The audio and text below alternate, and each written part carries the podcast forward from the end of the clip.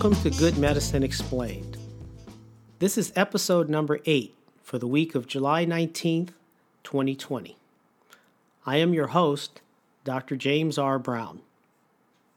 So, we are now into the middle of the summer season. Due to the COVID 19 pandemic, most of us haven't had the opportunity to travel or take that usual summer vacation trip or outing.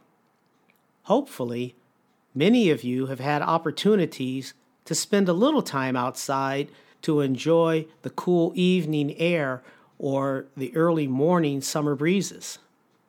A little sun exposure is also healthy to stimulate normal vitamin D production. But what about that precious external tissue called the skin? How do we keep it safe and healthy in the harsh, dry summer months? In this episode, I'd like to discuss how to support and maintain healthy skin during the summer. Now, as usual, I present a little scientific background into each of my episodes. The sun is the main source of energy for our planet Earth. Electromagnetic energy from the sun in the form of ultraviolet radiation travels to planet Earth. The electromagnetic spectrum, which quantifies or measures energy from the sun, does so in wavelength called nanometers. The shorter the wavelength, the higher the energy. The longer the wavelength, the lower the energy. On the electromagnetic spectrum, gamma rays and X rays are shorter wavelength, and radio waves and microwaves have longer wavelength. As far as the ultraviolet radiation range is concerned, it comes just before visible light, which is in the range of 380 to 740 nanometers. The ultraviolet radiation is actually composed of three major wavelengths or bands. We have UVA, which is the longest wavelength, UVB, which is medium, and UVC, which is the shortest. UVC has a wavelength of around 100 to 280 nanometers and therefore has the highest energy of ultraviolet radiation. We don't hear about this radiation form very often because it's completely absorbed by the ozone layer and the outer atmosphere of Earth. Absorption of these rays would cause severe redness, severe burns, and skin ulcers and lesions. So, thankfully, these ultraviolet bands of radiation are absorbed. Man made sources of ultra- ultraviolet C radiation include welding torches, bacteria killing light bulbs, and mercury lamps. UVC rays would also cause severe damage to human eyes. In the next category, UVB rays, which are of the medium length, are absorbed by the ozone layer, and only about 5% of this reaches the Earth's surface. Because of their intermediate wavelength, they have less energy than UVC, but more energy than UVA light. Absorption of these rays will directly affect the upper skin layer called the epidermis. Overexposure to these rays is a primary cause of sunburn and blistering. UVB rays don't penetrate through windows very easily and are more likely to be filtered out by dark, water filled clouds.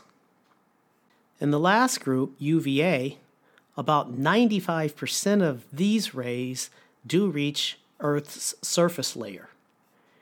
They have the longest wavelength, about 315 to 400 nanometers, but they have the lowest energy level.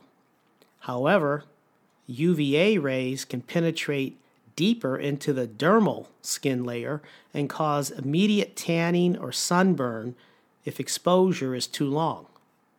They also can cause indirect damage to DNA which is associated with some skin cancers. They are also recognized for being the cause for skin aging prematurely, leading to wrinkles. Most tanning beds use a combination of UVA and UVB radiation rays, but even UVB exclusive tanning beds can still cause skin damage. UV exposure is greatest between 10 a.m. and 4 p.m. During this time, the sun's rays have less distance to cover. UV exposure is also greatest in latitudes closer to the equator and at altitudes that are high, like in mountain ranges. UV exposure is also increased when reflected off of surfaces like snow or water, sand, or even pavement. Now, in the discipline of dermatology, there is an instrument used called the Fitzpatrick skin phototype. It's a scientific way of classifying skin by its reaction to sun exposure. In 1975, Dr. Thomas B. Fitzpatrick was the dermatologist in charge of the Harvard Medical School, and he studied psoriasis and treatment using UVA rays. Initially, he used hair type and eye color to determine the amount of UVA exposure he used on his test subjects. Later, after inducing some sunburns on some of the subjects, he modified his classification based on tanning tendencies. It was determined that the amount of skin pigment or melanin exposure to UV radiation is directly related to the amount of skin pigment or melanin that is in the skin layers. Pale or white skin burns easily and tans slowly and poorly. Thus, it needs more protection against sun exposure. Darker skin burns less and tans more easily, but it's also more prone to develop post inflammatory pigmentary changes after injury, the brown markings we call hyperpigmentation. The Fitzpatrick skin phototypes are a constitutional characteristic present at birth, and they have designed six types of skin based on complexion, eye color, hair color, and tanning. Type 1 individuals have pale white skin. They typically have light blue to green colored eyes. Their hair is red to blonde in color. They always burn and they don't tan. Type 2 individuals have fair white skin, light blue to green colored eyes. Their hair is blonde. They burn easily and they tan poorly. Type 3 have medium white to olive complexions, hazel to light brown eyes, dark blonde to light brown hair, and they typically burn mildly and they tan gradually. Type 4 individuals have olive to moderate brown complexion skin. They have dark brown eyes, dark brown hair. They burn minimally and they tan easily. Type 5 individuals have brown to dark brown skin. They have dark brown to black colored eyes and hair. They rarely burn and they tan darkly and easily. And the last group, type 6, have dark brown to black complexions, brown to black colored eyes, black hair. They never burn and they always tan easily. Now, dermatologists use this scale for several reasons. Number one, it helps them assess the risk for skin cancer. Number two, they use it to determine the risk for in office procedures such as microdermabrasion, chemical peels, or laser hair removal. They also use this scale to evaluate medical conditions that are also associated or identified by their skin features. And lastly, it's very helpful to help in informing patients about proper care for their skin. Now, everyone is aware of sunscreens. Sunscreens are broad spectrum chemicals that can block out both UVA and UVB rays. Sunscreens that include zinc oxide and titanium dioxide are generally recognized by the FDA as safe and effective. Sunscreens are graded based on their sun protection factor or SPF. The higher the SPF value, the more protection. But no sunscreen is 100% effective at blocking out UV rays. The American Academy of Dermatologists recommend using a SPF of 30 or higher in the summer and in places where there is a lot of sun exposure. There are no waterproof sunscreens, only water resistant sunscreens. Now, sunscreens are recommended to be applied at least every two hours or more frequently if you sweat heavily, you're exercising, or you're swimming. Other forms of good sunscreen include tight woven, dry fabrics to cover your arms and legs and other exposed body parts, wide brimmed hats that cover our ears and neck are also forms of sunscreens. And of course, UV protected rated sunglasses are helpful to protect the eyes. Now, unfortunately, there are some individuals who, because of their skin type or other medical conditions, are not recommended to get much sun exposure.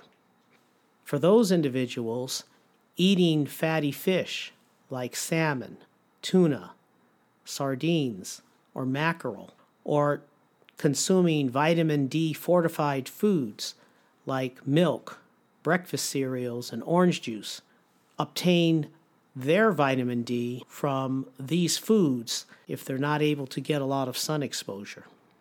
Lastly, I wanted to give a little attention to tattoos. Tattoos have obviously become very popular and more commonplace than in years in the past and all tattoos eventually will fade a little over time.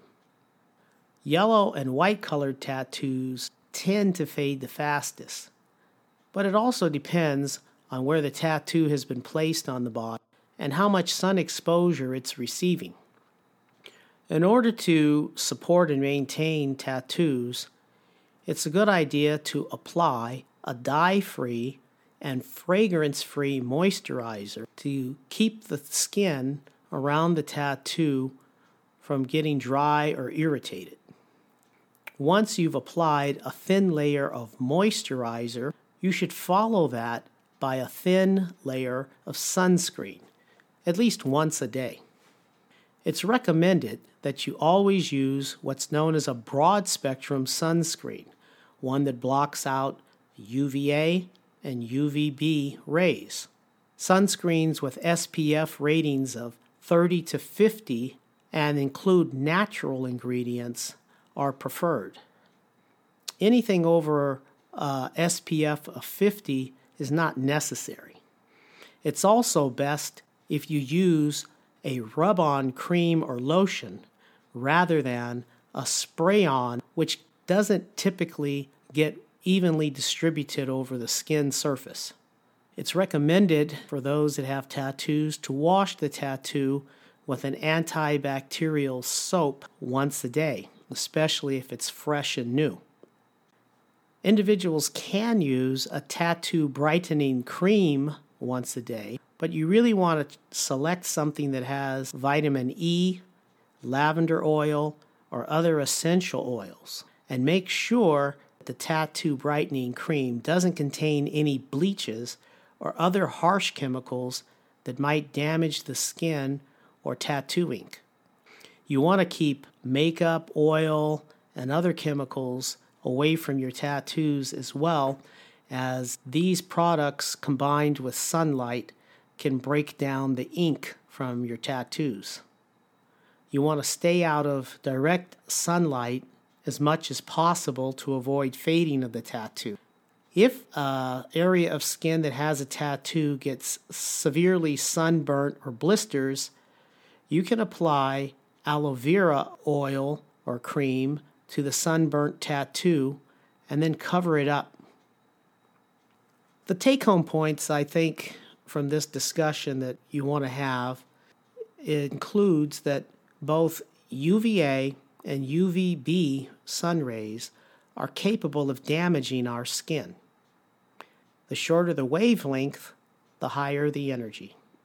The UVB rays, which are of intermediate wavelength, have higher energy than the shorter UVA rays, and they can damage the outermost skin layers, causing sunburns. UVB rays also directly damage DNA and are the cause of most skin cancers. Lastly, you want to protect tattoos from excessive direct sunlight as much as possible. Keep the skin around the tattoo well moisturized over the summer, as well as hydrate your body well. And use a broad spectrum sunscreen with a SPF of 30 to 50 and avoid bleaches. Protect tattoos from sunlight as much as possible. Keep skin around the tattoo well moisturized and keep your body well hydrated. Use broad spectrum sunscreens with SPF values of 30 to 50 and avoid products that can bleach the skin.